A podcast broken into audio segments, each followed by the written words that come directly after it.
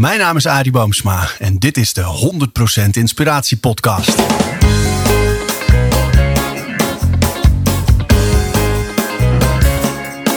Hey, wat goed dat je luistert. Hij staat weer voor je klaar. Je wekelijkse dosis inspiratie is weer daar. De allerleukste gasten geven al hun kennis prijs. Met je veel te blije host, hij praat je bij. Zijn naam is Thijs.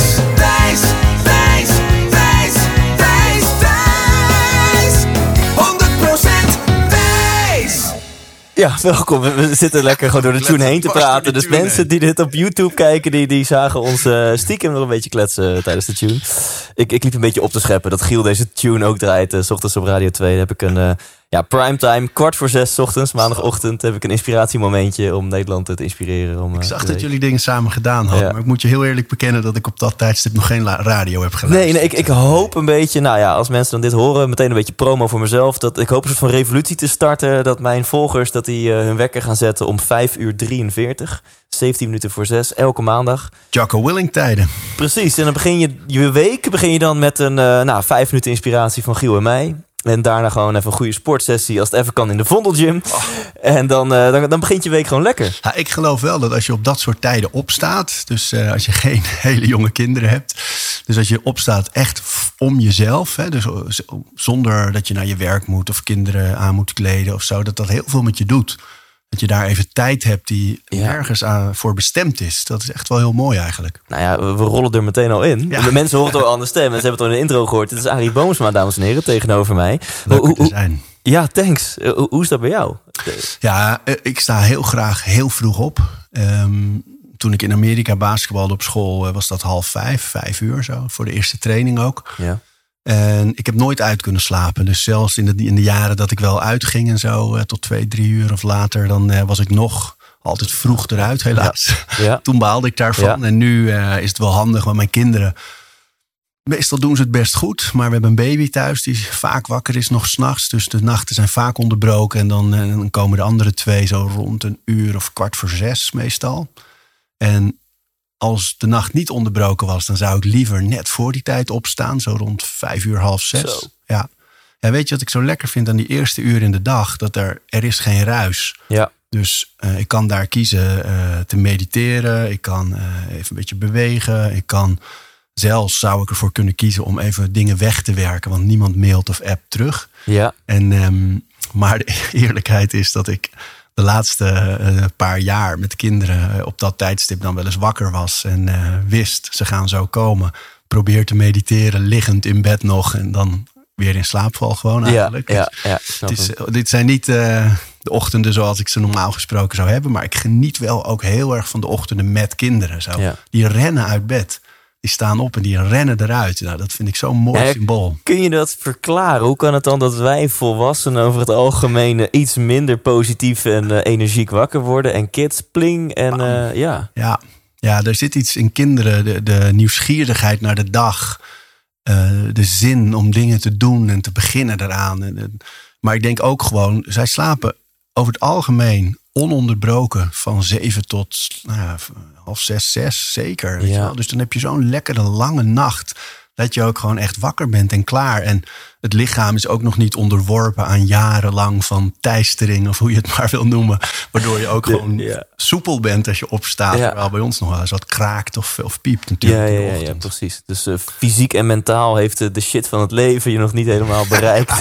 Het is wel, vind ik, een leuke uitdaging om te kijken... of je daar weer een beetje kan komen. Ja. Nou, niet als om uit bed te rennen, maar wel om zin te hebben in je dag. En als dat niet zo is... om er ook over na te denken van wat je dan zou kunnen veranderen... om dat wel te hebben. Dat gewoon elke dag is nieuw en heeft kansen en uitdagingen... en die te creëren, daar ligt het natuurlijk. Ik ga er binnenkort met een hypnotherapeut, Edwin Seleij... ook iemand die al eerder in de podcast is geweest... gaan we daar een nieuwe podcast over opnemen. Echt over hoe dit nou kan, dat je als kind... leef je gewoon je fabrieksinstellingen. En volgens hem is dat liefde, vreugde, licht en nog iets... En een kind vraagt zich niet af, ben ik wel goed genoeg? En wat wordt voor mij gevonden? Hoe ouder dan wel. Maar die is gewoon puur. Ja. Vind ik wel mooi om daar... Leuk man. Ja. Leuk om te doen ook. Mooi thema. Absoluut. Ja, want wat je zegt, ik denk dat we allemaal wel... een beetje verlangen naar die onbezonnenheid en vrijheid als kind. Ja. Ja. Lukt je dat? Je noemde net meditatie. Want we gaan gewoon lekker meteen van hot naar her. Ik ben heel benieuwd. Sommige van mijn luisteraars die zitten op het puntje van zijn stoel. Van mediteren doe ik ook. En bij anderen vliegt nu al de popcorn door de kamer. Van precies. Ja, pak lekker je bezem stil. Wat is meditatie voor jou? En welke vormen van meditatie doe jij? Om het gewoon even lekker concreet te maken. Nou, zo in algemene zin is meditatie stil zijn voor mij. Stil zijn en stilstaan. En dat kan op heel veel manieren. En ik heb periodes in mijn leven dat ik echt een half uur mediteer op een gedachte. Of heel erg met mijn ademhaling bezig ben. Dat ik hem dus echt invul. Maar ik heb ook momenten of weken zelfs. Dat ik gewoon een paar keer op de dag stil ben. Waar ik ook ben. 'S Avonds, als ik woon nu op een boerderij. En dan loop ik zo nog even over het erf. Wat dingetjes op te ruimen. En de kippen op stok. En kippenhok dicht, zodat de vos nu niet pakt. En weet je, zo'n rondje maak ik dan. En dan eindig ik. En voordat ik naar binnen ga, ik gewoon soms 2 minuutjes. En dan kijk ik even naar de sterren. En dan gewoon stil te zijn en niks te doen. Dat is voor mij ook al meditatie. Of door een museum lopen en niet praten. Dat kan ook meditatie zijn. Of de stoep vegen, stofzuigen, gras harken. Weet je, al die dingen gebruik ik eigenlijk als meditatie. Want ik ben dol op podcasts. En ik heb veel momenten die ik daardoor invul. Ja. En meditatie is voor mij bewust kiezen voor even niet oortjes in. Geen telefoon, geen afleiding, geen andere mensen. Stilte, ademhaling, gedachten. Dat zijn eigenlijk de dingen die daar ruimte krijgen. Ja, wat ik hier doorheen hoor en al die voorbeelden is een stukje mindfulness eigenlijk ook. Ja. Dat je heel bewust bent met door een museum lopen. Je bent heel bewust naar de sterren aan het kijken of je gras aan het harken. Ja. Concentreer je daar dan ook op? Geef jezelf dan de opdracht om even volledig niet af te dwalen met je gedachten, maar volledig in het nu te zijn? Ja, en met van die praktische invullingen, zoals de zen-boeddhisten dat veel doen, hè, met schoonvegen, dan is het ook gewoon heel veel mezelf dwingen in het moment te blijven door alleen maar naar de praktische handeling te kijken. Dus als ik laatst had ik mijn gras gemaaid en toen zag ik al dat gras liggen en dacht ik, oh man, dan moet ik echt nog heel lang voor harken, wil ik dan klaar zijn. Terwijl als ik die hark op het gras zet en de eerste haal doe, en dan alleen maar steeds denken, nu de volgende halen en de volgende. En ik ben alleen maar met die handeling bezig. Dan ben ik heel erg daar. Terwijl als ik steeds denk, ik moet nog helemaal de rest van die tuin. En het is allemaal veel. En dan, zoals het in het leven ook vaak, te ver vooruit kijken. Dan wordt iets overweldigend. Ja. Terwijl terugbrengen naar die ene handeling.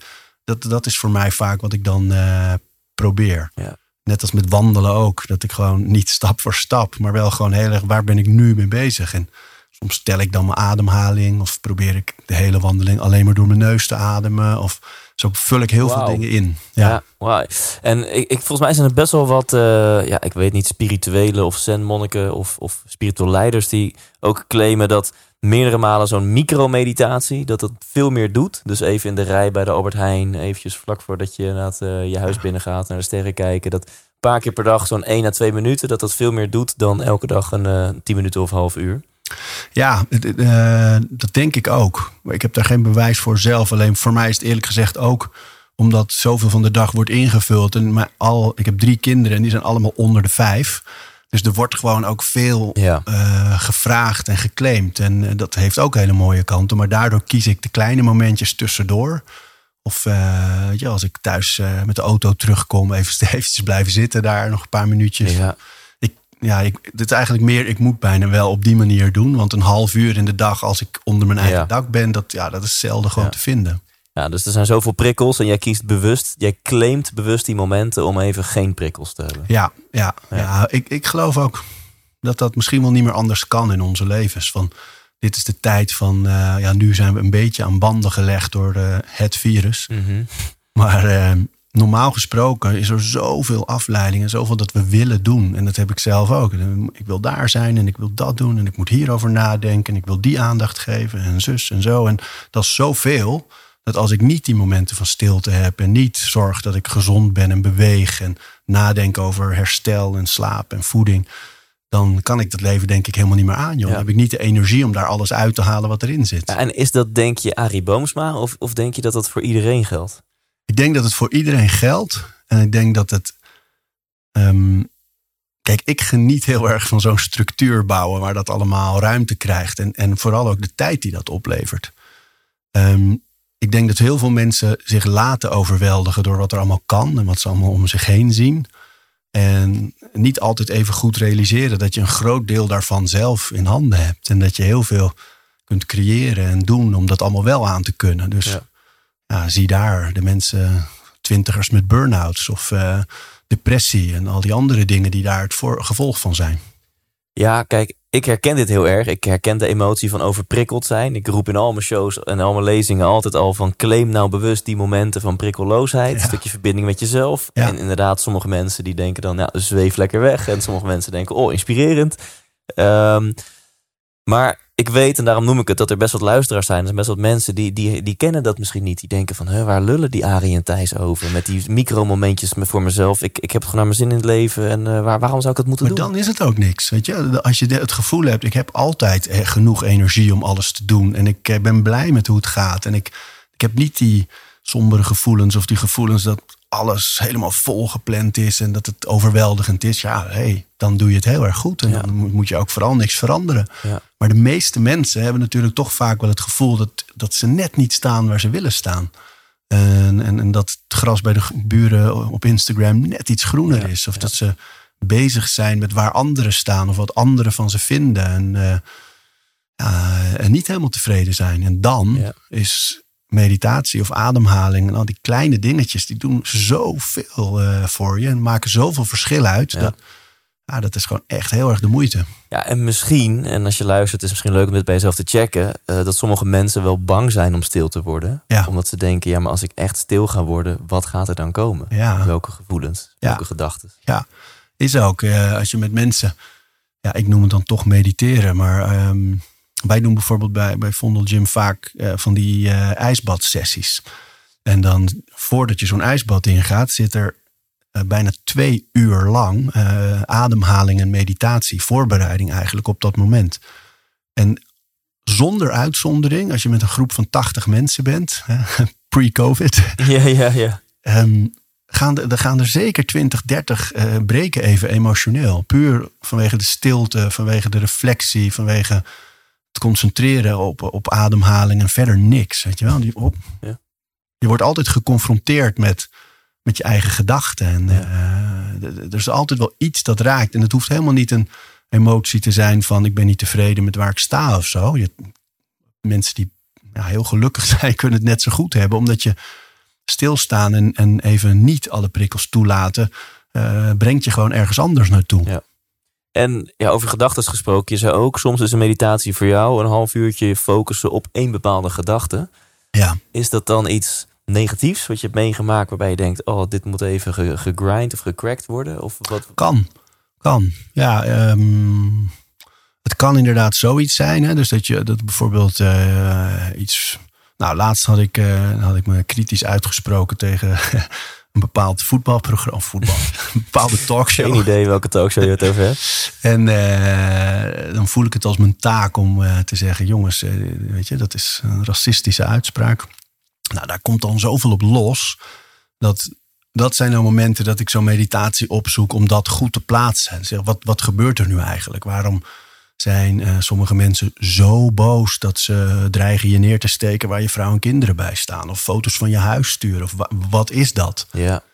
En daar ga ik dan echt gewoon op mijmeren. Dus proberen dat een plek te geven en ook te zorgen dat het me niet te veel raakt. Ja. Dus dan denk ik, iemand is heel erg boos, want ze denken dat ik adverteerders heb gebeld. Dat is niet zo, dus dan hoef ik ook niet me daar zorgen over te maken. Weet je, zo kan zo'n mijmering dan gaan. Ja. Het gaat er eigenlijk bijna vooral. En ook altijd de vraag, welk gedeelte hiervan is ego? Ja. Welk gedeelte is? Dat is eigenlijk zo'n meditatie. Gewoon nadenken over, wat gebeurt hier nou precies? Hoe ga ik daarmee om? Moet ik hier weer op reageren of juist niet? Dat is eigenlijk gewoon nadenken. Ik vind zelf de gedachte altijd wel heel interessant van, wat maakt nou dat dit me zo raakt? Ja. En wat denk je? Wat is meestal? Vaak als je hem echt goed ontleed, dan kom je bijna altijd wel uit op, want dan ben ik bang dat ik niet goed genoeg ben. Ja.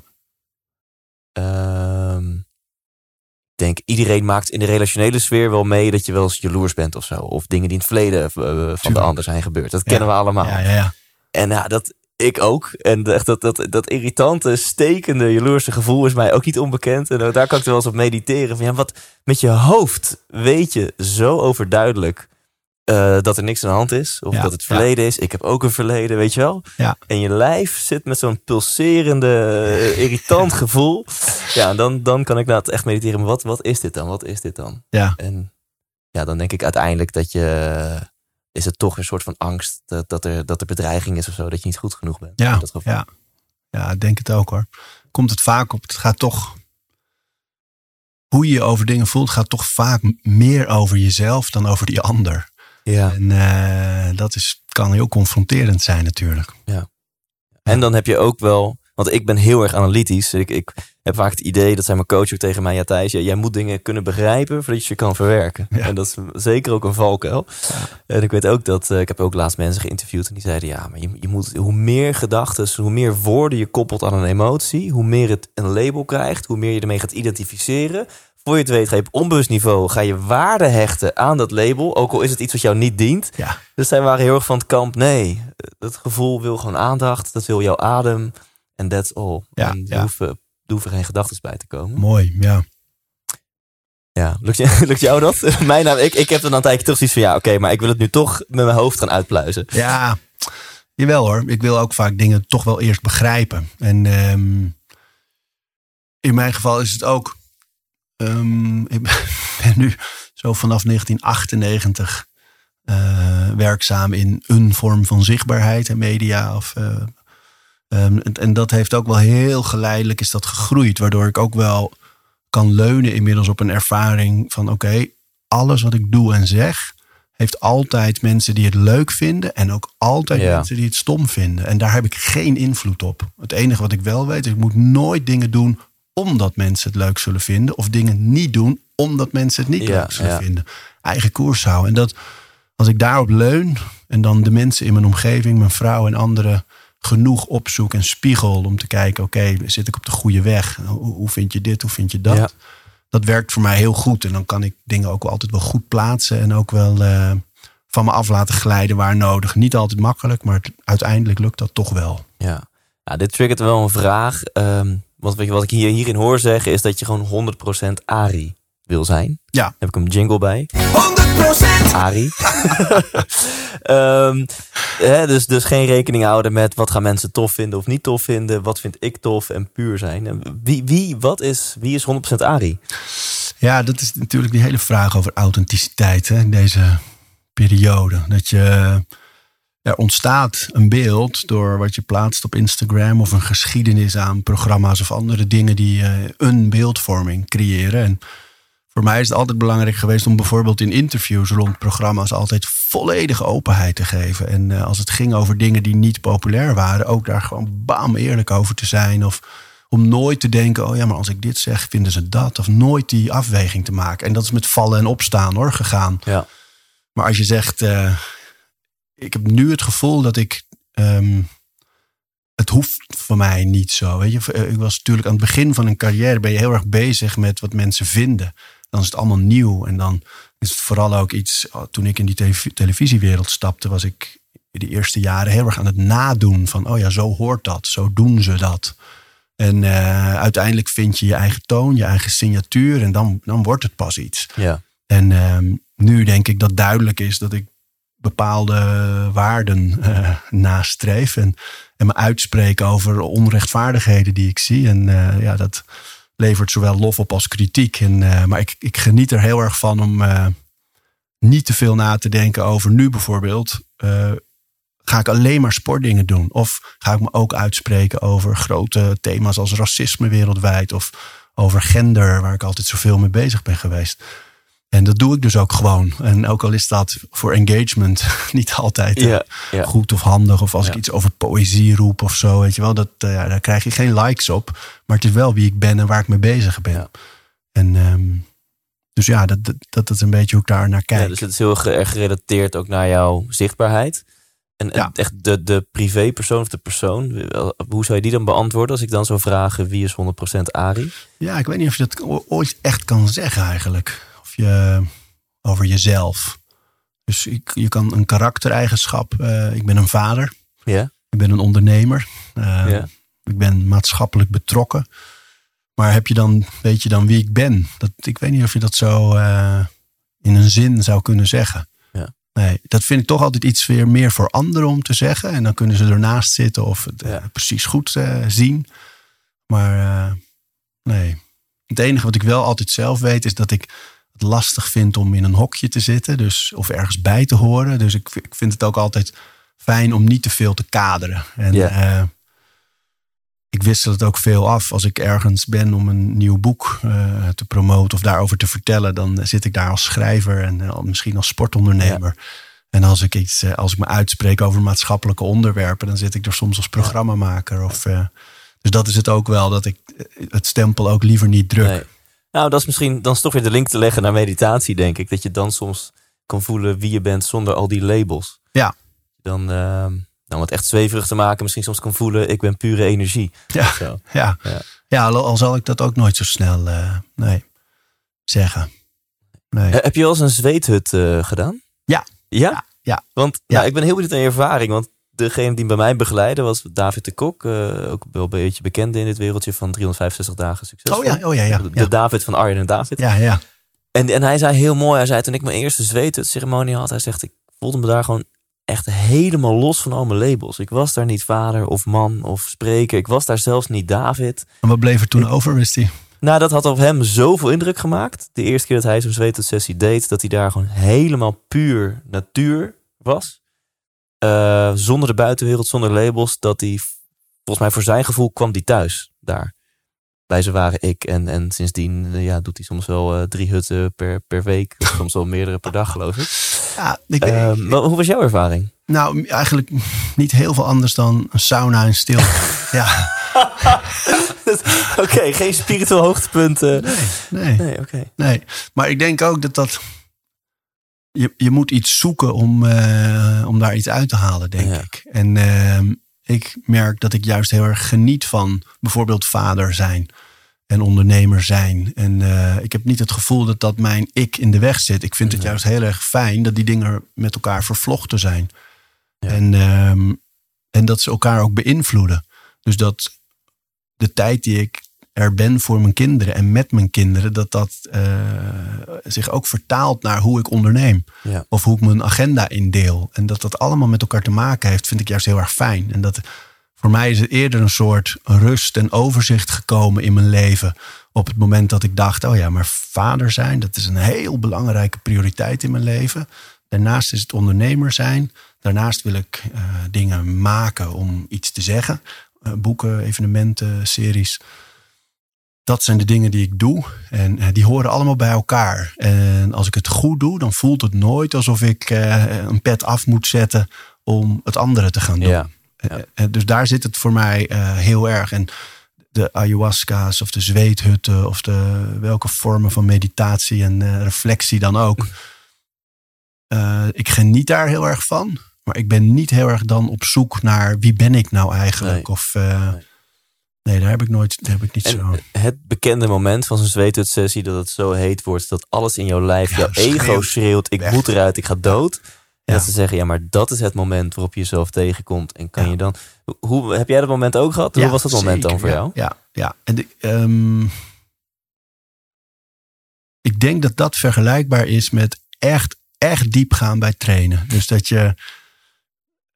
en dat kan ik ook eerlijk gezegd in een goede hete sauna en een lange sessie kan ik het ook hebben. En ook wel gewoon in werksituaties trouwens. Dat er komt altijd een moment dat die stem in je hoofd gaat roepen, joh, even eruit. Even stoppen, even niet doorgaan. Even dat te overwinnen en dan wel te blijven. En wel.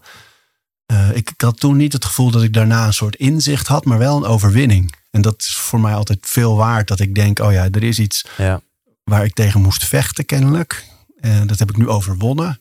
En dan ligt er weer een heel nieuw speelveld met nieuwe grenzen. En daar gaat het voor mij het meest om, denk ik. Ja. Dat ik zo'n moment weer aan kan. En dat je niet, want ik geloof heel erg in dat soort momenten. Als er een reeks van dat soort momenten is waar je wel eruit stapt. En wel opgeeft. En wel de deur kiest. Dat doet iets met je karakter. Ja. En andersom ook. Dus elke keer dat je daar dan wel doorheen kan. En wel volhoudt. En wel Dat doet ook iets met je karakter. Ja. En die manier van bouwen spreekt me ontzettend aan. Dus dat was denk ik voor mij het meest in zo'n zweethut. Dat ik denk, er gaat straks een moment komen dat het me te veel wordt. En dan? Ja. En er gaat een moment komen in een ijsbad dat ik denk, hey shit, kan ik bevriezen? Kan er iets met mijn hart? Er komt een angst. Er komt een angst er in het leven. Er komt een stress. Er komt een zorg. Hoe ga ik daarmee om? Dus dit gebeurt. En nu? Ja. Dat vind ik zo'n mooi moment, joh. Daar kan ik echt van smullen. Ja. Jij kan ervan genieten. Nu ga ik het winnen van die stemmetjes in mijn kop. Ja, en misschien denk ik dat op dat moment niet eens. Maar wel van, wat gebeurt er nou?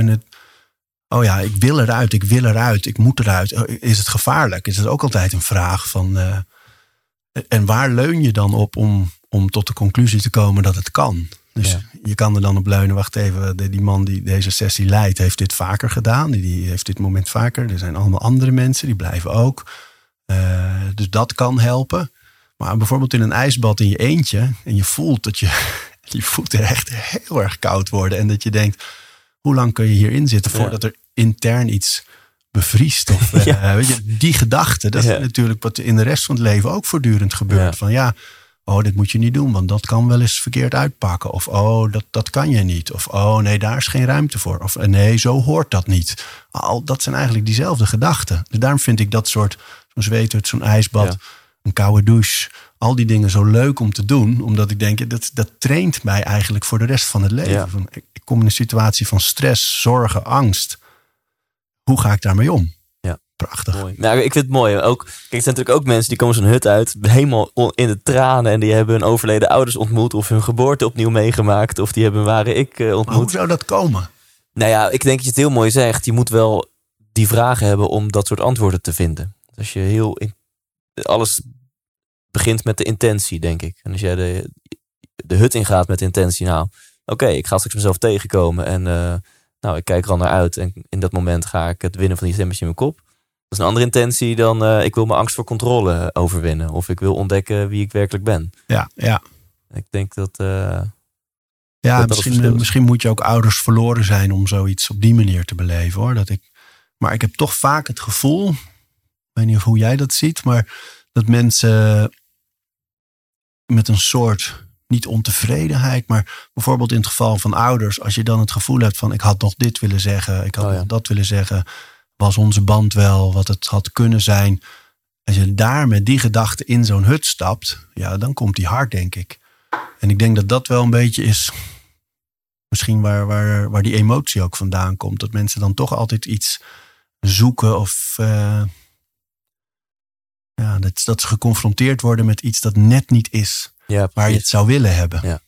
Ja, ik denk dat dit soort spirituele ervaringen het vermogen hebben om een bepaalde angst bloot te leggen, of een bepaald gevoel bloot te leggen. En als je met die intentie erin gaat, dan heb je een andere experience. Ja. Maar dat is net als met paddenstoelen bijvoorbeeld. Dat je kan met een vriendengroep en gewoon het bijna als drugs zien. En hahaha, en een lachkick en wat was dat leuk. Maar je kan ook met een angst of met een vraag. Ja. Je krijgt een heel andere beleving. Ja. Ik heb wel eens vastgezeten in zo'n trip ook een tijdje. Dat ik zo'n avond heel erg bewust werd ineens van anderen. Weet je wel? En dat ik dacht, mensen zien nu.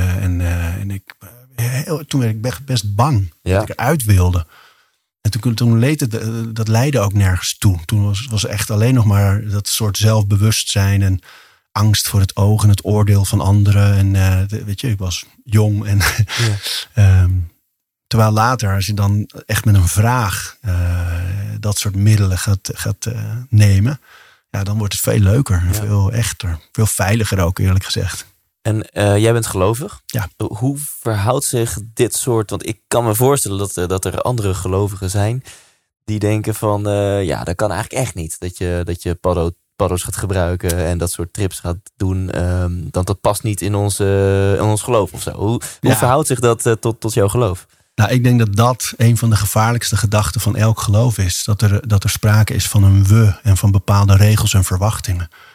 En ik denk dat het hele idee van geloven juist de zoektocht is. En de vragen stellen en de twijfels durven hebben. En zo hou je iets levend. Op het moment dat je accepteert van zo doen we dat. En dit zijn de regels en dit zijn de normen. En als je daar niet aan voldoet, dan staat het stil. Als water dat niet meer stroomt.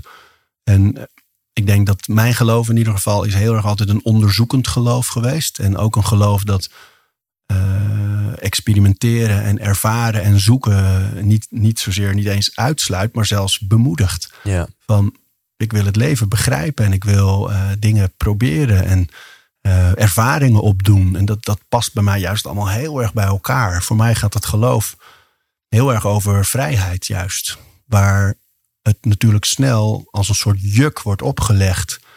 En met regeltjes en met wetten. En ik heb me daar altijd tegen verzet. Vroeger al vond ik dat moeilijk. En nu al helemaal. Ik vind het ook niet heel fijn om... Ik vind het fijn om naar de kerk te gaan, maar ik vind het niet fijn om bij een kerk te horen. Ja. Dus ik wissel ze af en ik ga ook lang niet elke week. Soms zelfs een maand niet. Oh ja.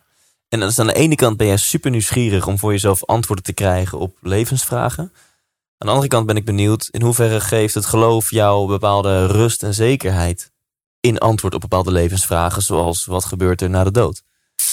Ja, dat is nou toevallig net een punt waarvan ik denk, ik geloof niet zo in een hemel en een hel en een eeuwig leven lijkt me verschrikkelijk.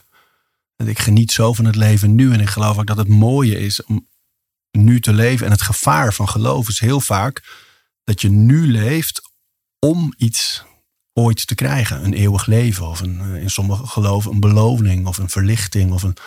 En dat vind ik een hele gevaarlijke manier van leven. Want dat haalt je weg uit het nu. Ja. Dan dient alles maar voor iets dat je niet zeker weet in de toekomst. En ik interpreteer het christelijk geloof juist heel erg als nu. Je moet nu je verhouden tot andere mensen. Je moet nu zorgen dat je net zoveel om die ander geeft als om jezelf. Je moet nu zorgen dat je niet oordeelt. En dat jij degene niet bent om tegen een ander te zeggen, hey, je doet het fout. En al die dingen gaan natuurlijk voortdurend mis in het geloof. Dus voor mij is, ik sta altijd op spanning met mijn eigen geloof. En ik zie het wel als een houvast in de zin van dat ik geloof dat aan het begin en het einde van alles een God staat. Wat dat ook mogen zijn en hoe dat ook mogen zijn. En dat de vrijheid die hij gegeven heeft aan de mens de reden is dat er onrecht is en dood en ziekte en geluk en liefde. En al die dingen bijna in willekeur bestaan. Omdat hij niet zegt, zo zit het, dit is de structuur, dat is voorbestemd. Zo zit het, dit is geen poppenspeler of geen wonderlamp. En dat geeft mij heel veel ruimte eigenlijk om dus die invulling zelf te zoeken binnen dat kader van er is een God waartoe ik me verhoud. Maar die heeft niet de boel uitgestippeld van zo gaat dit. En om het lekker filosofisch te maken, wat gebeurt er nou, denk jij, als wij er van tussen gaan hier op aarde? Ja, ik vind het heerlijk om daar filosofieën over te lezen en te horen. En ik heb er nul voor. Mijn vader zegt bijvoorbeeld vaak, omdat hij zijn vader verloren. Die werd in de oorlog doodgeschoten, zat in het verzet. Toen hij 3 was. Dus die heeft zijn vader nooit meegemaakt. En voor hem is het eeuwig leven een hele concrete gebeurtenis. Dat hij hoopt in het hiernamaals eindelijk zijn vader te ontmoeten en te spreken. Wow. Dus dat is een hele mooie invulling. En er is een heel bekend verhaal van 2 Joodse mannen die op een veranda zitten met een goed glas wijn en dan filosoferen over dat hiernamaals. En dan zegt die ene, hoe stel je dat voor? En die ander zegt, nou ja, zoals dit, hè, wij, mooie omgeving, goed glas wijn, perfecte situatie. En die andere, ja, ik ook. Maar dan loopt Adolf Hitler langs en daar vinden wij niks van. Toen dacht ik, wauw, dat vind ik een hele mooie voorstelling van een mooie situatie zonder oordeel, zonder wrok, zonder... Dat vind ik zinvol, want het zegt iets over hoe je nu leeft. Ja. Namelijk als je nu probeert op die manier op aarde te leven. Ja. Prachtig. Ja. En daar krijgt het voor mij zin. Maar ik vind het een abstracte notie eigenlijk, dat eeuwig leven. En het is voor mij geen enkele motivatie om wel of niet te geloven. En het lijkt me ook, eerlijk gezegd, die hele stroming van mensen die jij en ik allebei kennen. Van die dan denken, we gaan 130 worden, want we doen dit en we doen dat. En... dat ik... precies. Wat doen ze voor stamcelpraktijken? Ik heb die behoefte helemaal niet. Nee. Ja. Maar zeg je nu eigenlijk met een omweg, wat er na de dood gebeurt, ik weet het niet en ik heb er ook niet een bepaald geloof bij of beeld bij. Nee, ik merk dat het me niet veel uitmaakt. Nee, nu sterven zou ik moeilijk vinden, omdat ik heel erg geniet van mijn gezin, van bouwen aan mijn bedrijf, van de kansen die er zijn en de ontwikkeling die er is. Ja. Zou ik Maar dat is natuurlijk vooral iets voor de externe wereld, voor de mensen om me heen. Ik heb daar zelf geen last van of geen... Dus ik merk dat ik er meer mee bezig ben nu mijn ouders ouder worden met de dood. Maar verder heb ik daar geen ideeën, voorstellingen bij. Ik geloof wel in het fenomeen ziel. Hè, dat je mensen tegenkomt waarvan je denkt, goh, daar zit iets meer dan hun leeftijd. Ja. En dus er moet een spirituele wereld zijn. Misschien een hiernamaals. Dat geloof ik allemaal best. Maar ik heb daar geen voorstelling van. Of zo. En is bidden eigenlijk gewoon hetzelfde als mediteren? Ja, voor mij wel. En vooral omdat voor mij nooit bidden is om iets. Dus vroeger had ik wel als kind dat ik dacht... oh, wat staat er? Vraagt u nu zult gegeven worden. En dan ging ik bidden voor een vishengel. En die moest dan... achter het gordijn staan de volgende ochtend. En maar weet je, als een soort wonderlamp echt van op die manier bidden. En, of dat ik dan van mensen hoorde dat er iemand ziek was en dat ze gingen bidden en dat die persoon beter werd en zo. En dat heb ik zelf helemaal losgelaten. Ik wil dat bidden altijd reflectie is, dankbaarheid. En nooit vragen om gunsten, nooit vragen om succes, nooit vragen om beter worden bij ziekte. Of, ook van Heer, geef mij de kracht. Dat soort dingen. Kracht wel, maar dat is dan bijna reflectief. Dus dan kan ik wel zeggen... help mij hier doorheen te gaan. Of geef me de kracht om dit te plaatsen. Of het inzicht om dit te begrijpen. Weet je wel, dat wel. Ja. Maar daar is het reflectief. Maar niet om... die persoon heeft een kind van de leeftijd van mijn zoon... met leukemie. Maak hem beter. Weet je wel, hoewel hoe graag ik dat ook zou willen. Ik geloof niet... Want als je dat gelooft, dan moet je ook geloven dat er dus een God is die toestaat dat er wel kinderen doodgaan. Ja. En dat er oorlog is en verkrachting. En voor mij is het hele idee daarachter, die God heeft ooit gezegd na het paradijs, de Hof van Eden, die perfect was. Vanaf nu is het niet meer perfect. Het is aan jullie om er iets van te maken. Doe je best. Ja. Maar je hebt de ruimte om moord, nare dingen, oorlog, al die nare dingen ook te doen. Je hebt de ruimte om goed te doen. Dat is de vrijheid van de mens. En daar wordt het voor mij interessant. Want nu wordt het mijn verantwoordelijkheid om iets moois te doen. Ja. Of om er een potje van te maken, weet je wel. Maar dat is wel de vrijheid die nodig is om te kunnen leven. Ja. Anders zouden we nog steeds in die Hof van Eden zijn. Met een poppenspeler erboven van... daar kanker en daar een huwelijk. En jij gaat op 33 dood en jij mag tot 102. Dat geloof ik gewoon niet. Nee. En dat vind ik ook niet vrijheid. Dat is beperking. Ja. Mooi. Wie zijn we dan? Ja, en dan zou je nog verder kunnen filosoferen over het non-dualisme. Hè? Van, kunnen dan de mensen die fout doen, zijn dat echt foute mensen? Of doen zij ook maar gewoon het beste met de programmering die zij hebben gekregen? Ja. En, ja, dat vind ik heel moeilijk. Ik geloof dat er geen slecht mens bestaat. Ja. Tenminste niet slecht geboren. Maar je kan heel hard en heel gemeen worden. Ja. Dat vind ik echt een moeilijk punt. Omdat je ziet soms dingen dat je denkt... oh, hoe kan je ze zo gemeen en zo hard... en zo liefdeloos en vol oordeel de wereld tegemoet treden. Ik zat laatst in een meditatietje via Zoom... van Tijn Tauber, misschien ken je die? Ja, zeker. En die zei, de kleur van je hart is groen. Vond ik al nieuw. Oh, ja. Ik denk dat het natuurlijk rood en zo, maar de groene. En hij zei, focus op je hart. En dan een soort van een groene... Ja, een soort van energiebeam die je zo... kan je de kamer daarmee vullen en kan je die sturen naar mensen waarvan je houdt. En aan een tijdje zei hij van... kan je dat ook sturen naar de mensen die je haat... waar je een hekel aan hebt. En maakt niet uit, iemand die je kent of iemand die je niet kent... maar mensen die je eigenlijk verafschuwt of zo.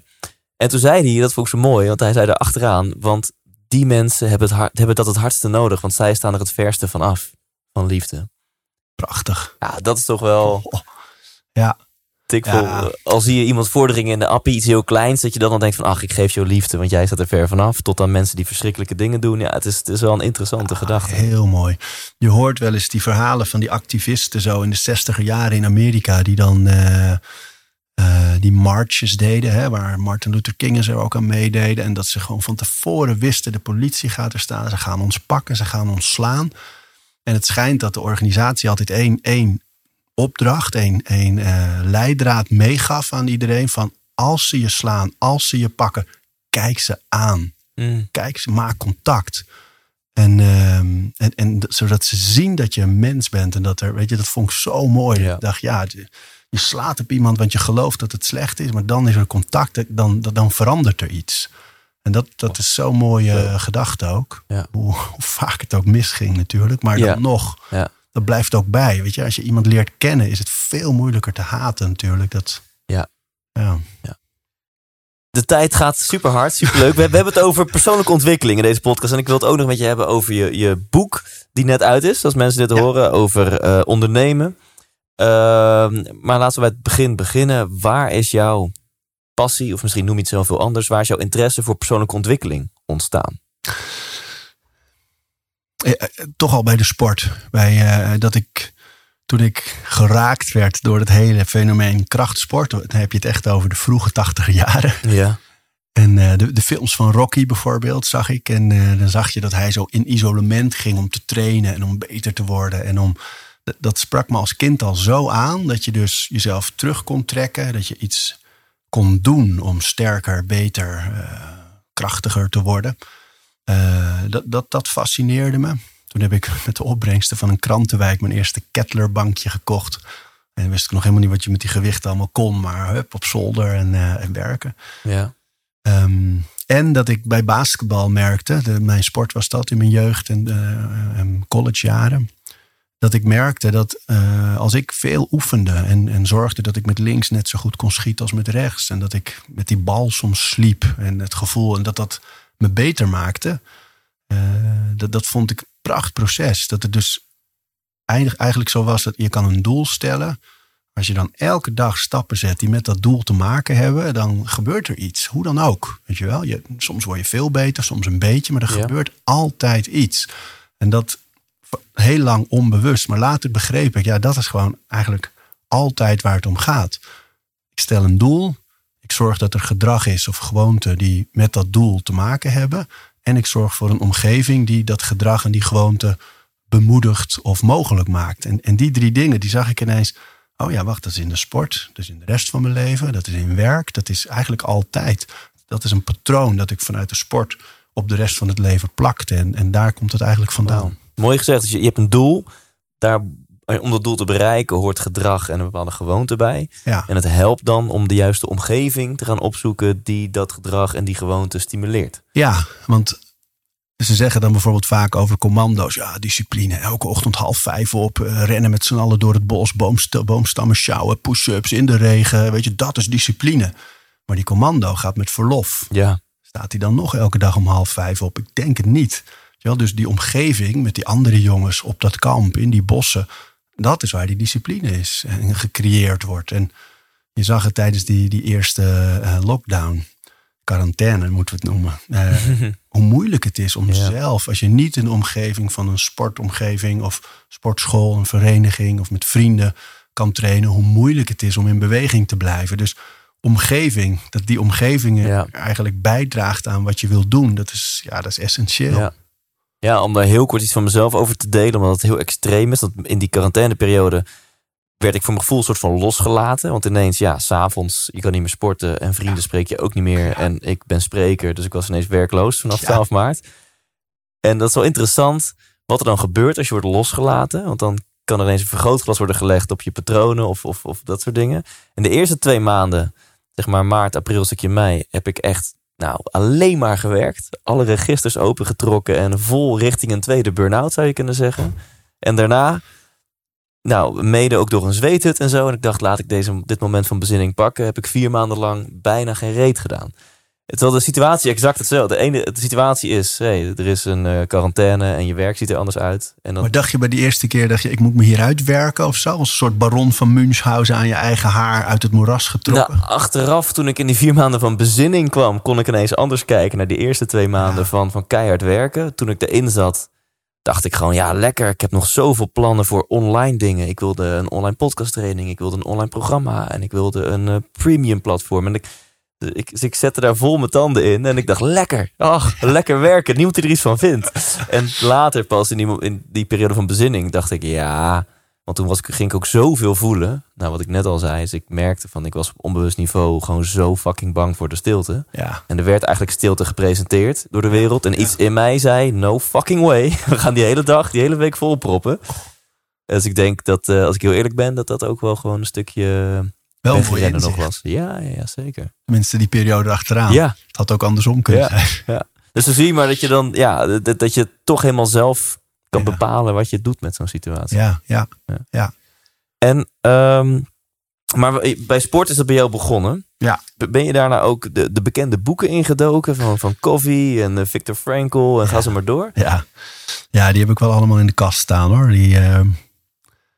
En daardoor, weet je wat het gekke is? Toen ik opgroeide, had bijvoorbeeld zo iemand als Anthony Robbins... Yeah.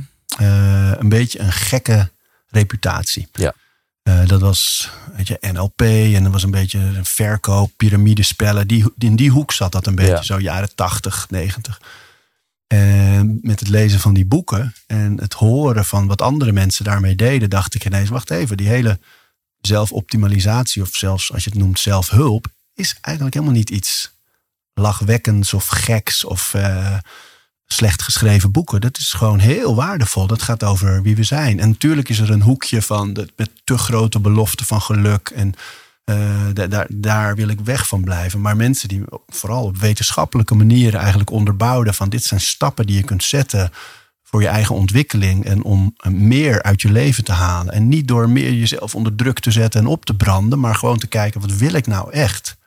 En hoe kom ik daar? En hoe kan ik ervoor zorgen dat ik geniet van wat ik doe? Daar gaan die boeken vaak over. Dus dat sprak me toen toch wel heel erg aan. Ja. En dus ik heb een flink scala inderdaad daar van tot me genomen. Nou, en dan wordt je mindset het meest getest in tijden van tegenslag. Ja. Om dan bij dat onderwerp te blijven waar we het net over hadden. Corona kwam, quarantaine. Ja. Jij hebt 3 gyms, toch? Ja, Vondelgym, 3 locaties. Dat was wel even een tegenslag voor jou als ondernemer. Hoe ben je daar in eerste instantie als ondernemer mee omgegaan, die tegenslag? Nou ja, wij bouwen met Vondelgym echt sportverenigingen. Dus waar mensen heel erg samen iets doen in een community. Veel aandacht, veel kwaliteit, veel eigen opleidingen. Het is echt een levende plek. Maar het is wel een plek, het is een locatie. En natuurlijk is het een online omgeving die dat weerspiegelt. Maar het gaat om die live locaties. En die moesten ineens dicht. En niet even, maar bijna 4 maanden. Dus dat was eerst inderdaad schrikken van... oei, wat gaan we doen? Toch meteen op de eerste dagen besloten... we gaan de abonnementen bevriezen. En dan is er geen inkomen. Van 6.000 mensen keer 6.000 maandabonnementen. Ja. De huur betalen. Ja. Dat was een hele risicovolle beslissing. Maar ik dacht, ik ga vol op de relatie investeren. Gratis workouts, gratis recepten, podcasttips, kijktips, leestips. Gratis out there. Vol op de relatie in de veronderstelling... dat zou vertalen naar loyaliteit en toekomst. Dus dat was een risico. Maar dat dwong me, ondanks dat er echt zorgen waren... hoor, dat ik dacht, oei... wat als deze crisis betekent dat het hele fenomeen massa en drukte... een volle zaal, een grote groep, dat niet meer bestaat straks. Dat bij lezingen, bij wat dan ook straks nooit meer zo is. Wat betekent dat voor mijn bedrijf? Dus er was angst en zorg. En tegelijkertijd merk ik, zoals het stoïcijn betaamt... dat ik dacht, dit is de angst, dit is de zorg, dit is de emotie. En nu? En toen kwam ook wel iets los dat ik moest denken van... wat is nou die onderneming? Wat maakt ons? Hoe gaan we hiermee om? Wat moeten we veranderen in de toekomst? Waar moeten we klaar voor zijn? Hoe kunnen we zorgen dat we een protocol klaar hebben liggen... voor toekomstige crisissen? Hoe gaan we om met misschien wel inderdaad... dat je nooit meer dan 100 mensen binnen mag hebben? Hoe zouden we dat invullen? En hoe kun je dan nog een verdienmodel creëren? Moeten we niet veel sneller op online ook gaan investeren en gaan denken? Ja. Dus dat waren hele zinvolle dingen ook. En ik merkte zelf dat er kwam een soort urgentie in mijn socials ook. Dat ik dacht, maar ik ga gewoon met mensen. Ik ga met pannen en met theedoeken en met hooibalen en wat dan ook. Ga ik trainen om te laten zien, jongens, blijf in beweging. Je kan met alles trainen. En dus er kwam een soort urgentie ook in mijn socials die ik heel fijn vond. Om als een soort gids ook wel door die periode te loodsen. Dus ik had... mijn persoonlijke zorgen, waarmee ik veel met mijn partners en collega's sprak. En een urgentie van, we gaan nu vol positief erdoor. En toen werd ik door de branche gevraagd om de fitnessbranche te vertegenwoordigen in de media. Door de grote ketens, de Basic Fit en de Fit for Free. Dus dat was ook wel een mooi moment dat ik dacht, we zijn ook wel aan het verbroederen nu. Ja. Dat is ook mooi. Ja. En dat gaf mij ook een soort daadkracht van... ja, we gaan nu wel zorgen dat die gyms weer open gaan. Want als cafés open kunnen, moeten wij de plek waar je aan je weerstand werkt. Jongens, kom op.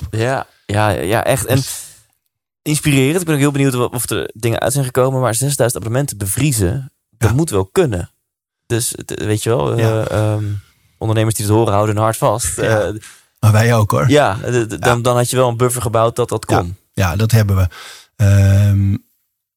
Onze theorie is eigenlijk dat we nooit een nieuwe gym openen als de vorige niet heel stabiel draait. En we hadden ooit na de eerste gym, daar hadden we een wachtlijst. Toen begonnen we de tweede. Toen we daar een wachtlijst hadden, gingen we de derde doen. En de derde was lekker aan het bouwen toen de crisis kwam. Dus we hadden best wel een keurige buffer die eigenlijk bedoeld is voor...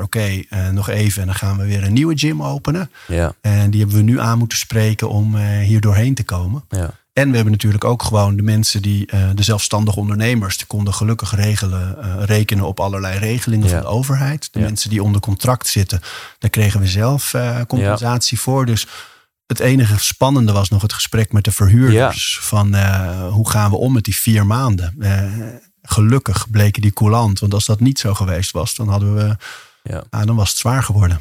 En je kwam net met allemaal vragen. Moeten we online gaan? Hoe gaan we om met dit? Als er niet meer 100 mensen in mogen. Heeft dat geleid tot mooie antwoorden? Ja, zeker. We hebben het hele online deel echt in een stroomversnelling gegooid. Dus nu bijvoorbeeld, terwijl wij praten nog een partial lockdown is... hebben we elke dag, gooien we gewoon een training of een yoga flow of een boxsessie gooien we online voor mensen om thuis te doen. Ja. Elke dag een podcast tip, elke dag een tip voor een restaurant waar Vondelgym leden met korting eten kunnen bestellen. Wow. Dus om de community ook aan te spreken. En we zijn het online platform ook echt aan het bouwen dat we veel meer op online coaching, online begeleiding, online lessen kunnen leunen als het weer gebeurt. Ja. Dat we direct kunnen schakelen en dat we dat ook uitbouwen. Die locaties blijven van belang en de community is 1. Maar dat we ook daarbuiten kunnen blijven bedienen als de boel weer wordt stilgelegd. En wat heeft het met jou persoonlijk gedaan? Want vaak in momenten van crisis kom je zelf het meeste tegen. Ja. Wat is de impact geweest op jou persoonlijk? Nou, dat ik merkte dat... Kijk, ik zat eigenlijk in jaren van afscheid nemen van iets wat ik jaren gedaan heb. Televisie maken. Naar meer ondernemen, meer met die sport- en gezondheidswereld bezig zijn. En soms vond ik dat nog wel eens moeilijk om dat achter me te laten. Sommige dingen waren makkelijk. Hè? Dat ik niet meer een programma waarvoor ik 10 dagen per maand op reis was. Dat ik dat niet meer kon en wilde doen. Omdat ik kleine kinderen thuis heb. Dat was logisch. Maar me vastbijten in een mooi maatschappelijk thema. En daar een serie over maken die je raakt. Mooi gemaakt. Goede verhalen.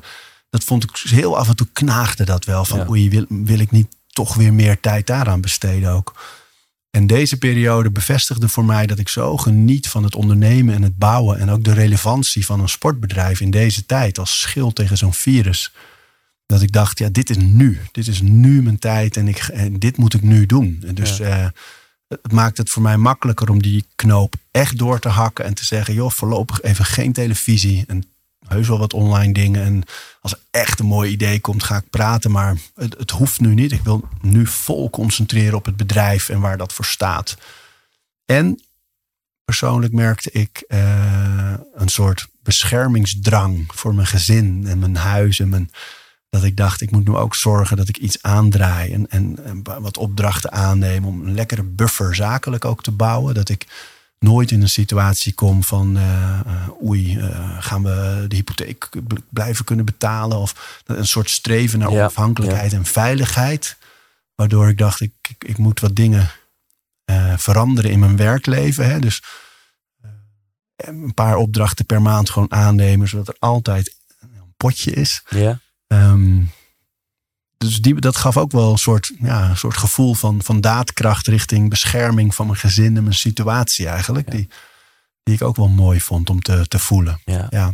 En misschien heb je het aan het begin van het interview het antwoord al gegeven. Maar hoe combineer je dit allemaal? Je hebt 3 kids. Je hebt nog steeds een rol in de publiciteit. 3 gyms. Ja. Je zit nu hier met mij te praten. Ja. Even toch wel de vraag der vragen. Hoe vind je balans dan in het leven? Ja, ik heb wel een rigide structuur. Dus wij zitten hier nu te praten. En ik weet dat ik om 14:15 mijn dochter op ga halen van school. En dan ben ik de middag met de kinderen. Ik heb vaste dagen voor vaste dingen. Dus we hebben de vaste vergaderingen, Zoom of live met de gym. Altijd op vaste momenten. Mijn trainingen staan als agendapunt in de dag. Dus het is echt een afspraak eigenlijk om dat te doen. Schrijven heb ik vaste momenten voor. Elke dag eventjes. Soms is het maar een kwartiertje hoor. Maar wel elke dag even. En als ik, zoals iedereen, wel eens af en toe toch denk... oei ja, nee, het is nu gewoon te veel om dat in die week te proppen. Dan zorg ik er altijd voor dat er nog een blok van de dag over is. Dus waar ik eigenlijk... En dat is ook waar het soms misgaat hoor, eerlijk gezegd. Dat ik dan toch ergens iets moet vandaan halen. En ik wil voorkomen dat dat het gezin is. Maar het is toch wel, zoals nu, morgen is weer een persconferentie... met misschien een belangrijke aankondiging, ook voor ons bedrijf. Dan weet ik dat ik morgenavond, zal ik de hele avond kwijt zijn aan dat. En dan ben ik dus niet met mijn vrouw. Dus daar, als het bij mij misgaat, dan is het nog altijd in de verdeling werk-privé. Maar ik heb een vaste structuur voor alles eigenlijk. Ja, en ik werk... Ja, ik heb jaren de romantiek van 70, 80 uur beuken gaan, branden... heb ik heel mooi gevonden. Ja. En nu zit ik in de jaren dat ik denk, ik moet efficiënter werken... en een auto-reply op mijn mail zetten... en nee zeggen en afbakenen... en zorgen dat ik efficiënt en optimaal en productief ben... zonder dat ik te veel tijd kwijt ben aan dingen die minder belangrijk zijn eigenlijk. Als je het in het grote licht bekijkt. Ja. En als jij dan terugkijkt naar die periode dat je zo hard werkte... kan jij dan nu met terugwerkende kracht inzien van... oh ja, misschien werkte ik toch wel heel hard... omdat ik gewoon een stukje aandacht of liefde wilde? Of, ja, het is zeker. Ik denk dat ik toen ik begon met televisiewerk... had ik geen visie. Toen ging het me echt om... het maakte het me ook niet uit of het een acteerklusje was... of een presentatieklus. Weet je? Het ging mij heel erg om zichtbaarheid... en om de aandacht die daarbij hoorde... vond ik leuk toen. En pas eigenlijk toen ik bij de EO terecht kwam in 2005... dat was eigenlijk voor het eerst dat ik dacht... oh ja, nu kan ik een programma maken wat ik leuk vind. Daar zit ook die zichtbaarheid bij... maar het gaat ergens over. Weet je? Het heeft een nut... En dat was eigenlijk het moment dat ik voor het eerst heb ervaren van... het kan allemaal samen. Weet je? Je kan iets moois maken, iets dat ertoe doet. En dan ook nog die zichtbaarheid. Maar die zichtbaarheid is een logisch gevolg van iets moois. Ja. En niet het streven aan zich. Ja. En dat is voor mij een heel belangrijk inzicht geweest. Dat ook nu nog, ik kan bepaalde dingen gaan roepen of doen of laten zien... die heel veel publiciteit veroorzaken. Maar dat is lege aandacht. Ja. En... ik ben nog altijd makkelijk in het spotlight of op het podium. Dus ik voel me daar thuis. Maar het moet wel een functie hebben. Ja. Dus dat is wel voor mij een heel belangrijk onderscheid geworden. Ja. Je doel is... middel en doel heb je omgedraaid, zeg maar. Nu is het doel mooie programma's maken waar je bezieling bij voelt. Ja. En dan kan een bijbehorend resultaat zijn dat je kop op tv is of dat je aandacht krijgt. Ja. In plaats van dat je denkt, nou ja, als ik maar aandacht krijg, dan pak ik het aan. Ja. Ja, dat is niet meer... Nee. En dat was ook wel snel voorbij hoor. Maar ik denk ook dat het logisch is dat er een tijd is. En ook met dat harde werken. Dat veel werken moet je misschien eerder zeggen. Er zit echt wel een lange tijd van romantiek daaraan. Dat je aan het bouwen bent. En heel veel ja zegt. Omdat elke jaar weer een deur opent. En iets nieuws creëert. En er zit een gevoel van ontwikkeling in. Hè? Dus ik vond dat heel waardevol. Ik heb ook geen nul spijt van zo hard. Maar ik weet ook inmiddels van helemaal met een gezin erbij. Je kan opbranden als je niet uitkijkt. En voor mij is de vraag, wat maakt me nou echt blij? Dat is wel heel... Ik merk nu af en toe dat als ik een beslissing neem... die niet gaat om meer verdienen of meer... Dat me dat heel veel voldoening geeft. Omdat het veel meer gaat. Wat is de kwaliteit van mijn leven nu? En waar... Als ik een lijst maak van dingen die me gelukkig maken, weet je wel, daar staat daar zelden op. Heel veel uren maken voor mijn werk. Dat is niet. Moet ergens toe leiden. Daarover gesproken, iets waar jij volgens mij heel veel bezieling uithaalt. En je noemde dat ook al in het antwoord op hoe leef jij in balans. Je zegt, ik schrijf een kwartiertje per dag minimaal. Ja, jouw vorige boek Fit ging met name over beweging, slaap en voeding. Ja. Toch? Ja. Om fit te zijn, te blijven. En jouw nieuwe boek, Volhard. Ja, Volhard. Of Volhard. Ja, het is net uit. Ja, Volhard. En het gaat eigenlijk over... het is volhouden. Volharding betekent ook volhouden. Dus dat hele boek gaat eigenlijk over hoe zorg je ervoor dat je volhoudt wat je hebt voorgenomen te doen. En dat kan in alles zijn. Ik schrijf vooral over sport en gezondheid. Dus de tips en tricks en de inzichten, die gaan vooral over sport en gezondheid. Maar die kun je ook vertalen naar stoppen met roken, de Spaanse gitaar leren spelen. Iets dat je wilt doen of juist niet meer doen, door te zetten. Daar gaat het boek over. En zie je dat als belangrijke factor in jouw succes, dat jij doorzet? Dat als je iets voorneemt, dat je het ook doet? Ja, zeker. Ik geloof heel erg, hè, we hebben het over de boeken gehad die we allemaal gelezen hebben van de Coveys. En is nou Coffee of Covey? Wat denk Stephen Covey. Ik hoor ze ook allebei. Ja, nou ja. Ja, en heet het bedrijf het weer Franklin Coffee, geloof ik. En, nou ja. Maar ja, in ieder geval al die boeken die daarover gaan.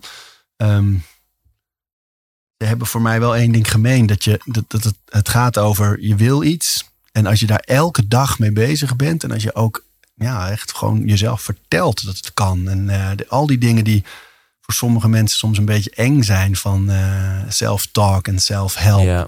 Maar toch is het zo dat op het moment dat je op zo'n doel gericht blijft. En je blijft daarmee bezig. Elke dag een stapje. Dan is het een kwestie van tijd. En zelfs als je dat doel misschien in het leven nooit bereikt. Dan nog is het een zinvol pad. Want er is ontwikkeling. Ja. En daar gaat het voor mij heel erg over. Ja, en is het gevaar niet dat ook hierin mensen soms doel en middel door elkaar halen? Want of jouw doel nu is een bepaald vetpercentage, of jouw doel is om uitverkochte zalen te hebben, of een miljoenenomzet, of wat dan ook, mooi huis.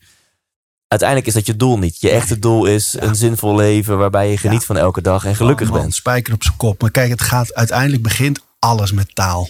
Taal is alles. Taal bepaalt cultuur, taal bepaalt alles, echt alles. Dus op het moment dat dat doel niet heel helder geformuleerd is en heel duidelijk, 100 waarom-vragen gesteld voordat je dat doel bepaalt, dan ga je zweven. En dan wordt het ook moeilijk volhouden. Want ik wil volle zalen. Ja, waarom? Ja. Waarom? En als je die vraag kan beantwoorden, dan wordt het leuk. Dus mensen die zeggen, ik wil gezonder eten. Waarom? En wat is gezonder, weet je wel? Als ik elke dag pizza bestel en ik leg op vrijdag een paprika ernaast, dan eet ik gezonder dan daarvoor. Maar dan ben ik er niet. Dat is niet wat ik wil.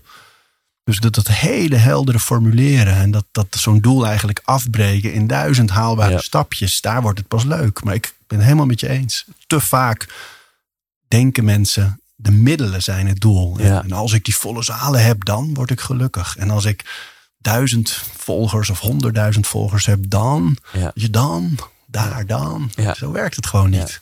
Ja, want dan komen we op het volgende onderwerp. It's about the journey, not the destination. Ja.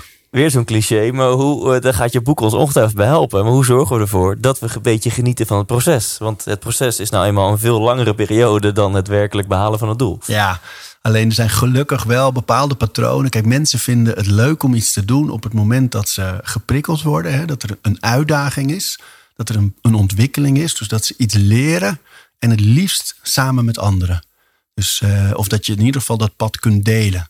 Ja. Dat zijn eigenlijk 3 dingen die moeten erin zitten. En daarom werkt het voor veel mensen dus ook niet zo goed om dan te denken op 1 januari van, ik moet wat afvallen. Dus ik ga naar een sportschool en ik ga op zo'n apparaat zitten en ik doe een pinnetje erin.